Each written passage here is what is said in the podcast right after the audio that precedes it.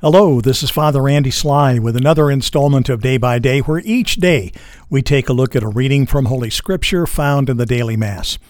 And today is Friday of the fifth week in Ordinary Time. A reading from the Holy Gospel according to Mark. Glory to you, O Lord.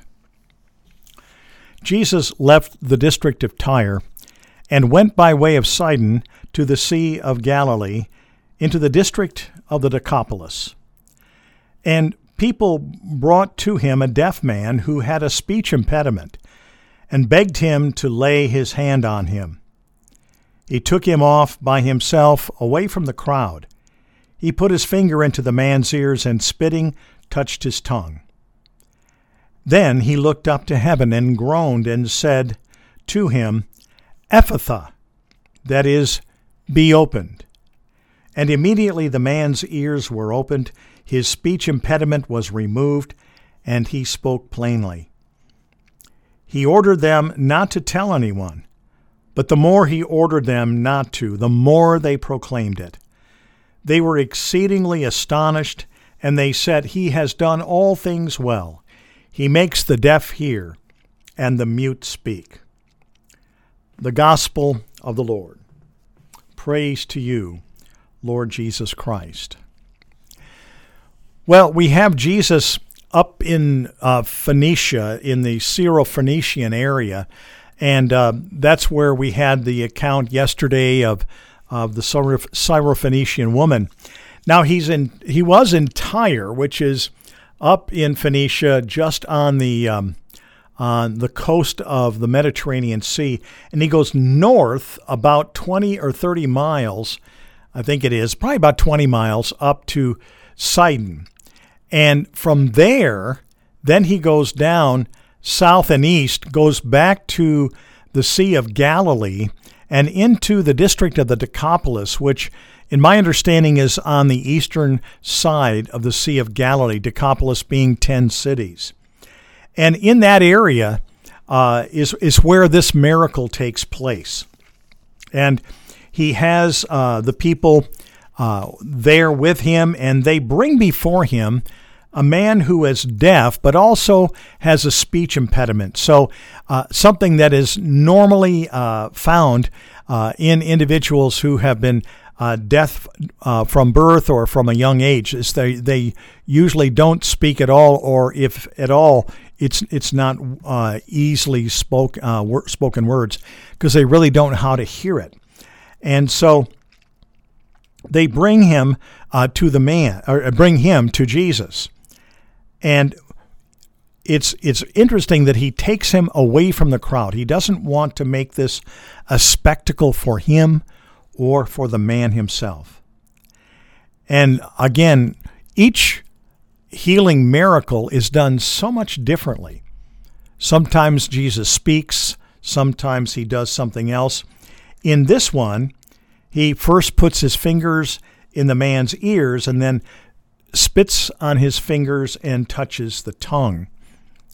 And then looks up to heaven, he groans, and then he basically says to him one word, "Ephatha." And at that word then, we have the man's ears opened and that speech impediment completely removed. So not only is there a healing, but kind of a restorative miracle where his ability to speak is even there. He can clearly enunciate words. What an amazing miracle. And of course, Jesus tried to get everybody to keep quiet about it, but the more he tried that, the more they proclaimed. And again, this adds additional strength to the stories of Jesus' healing power, now healing someone who is deaf and mute. And so, again, a powerful, most significant encounter there with that man who was deaf and had the speech impediment. This, of course, is another time where we have Jesus showing his ministry in some unique ways. That's one of the things that we can see here, is that Jesus in doing these miraculous works of healing, does it differently each time. So there's no formula. There's not saying, and I think this was done intentionally, would be my sense about it, is that he doesn't want people to think, if I do this, people will be healed. If I do that, people will be healed. Each one just a little bit different. So may the words of my mouth and the meditation of our hearts together be acceptable in your sight, O Lord, our strength and our Redeemer. Amen. This particular miracle plays a part in our baptismal liturgies that we use in the church.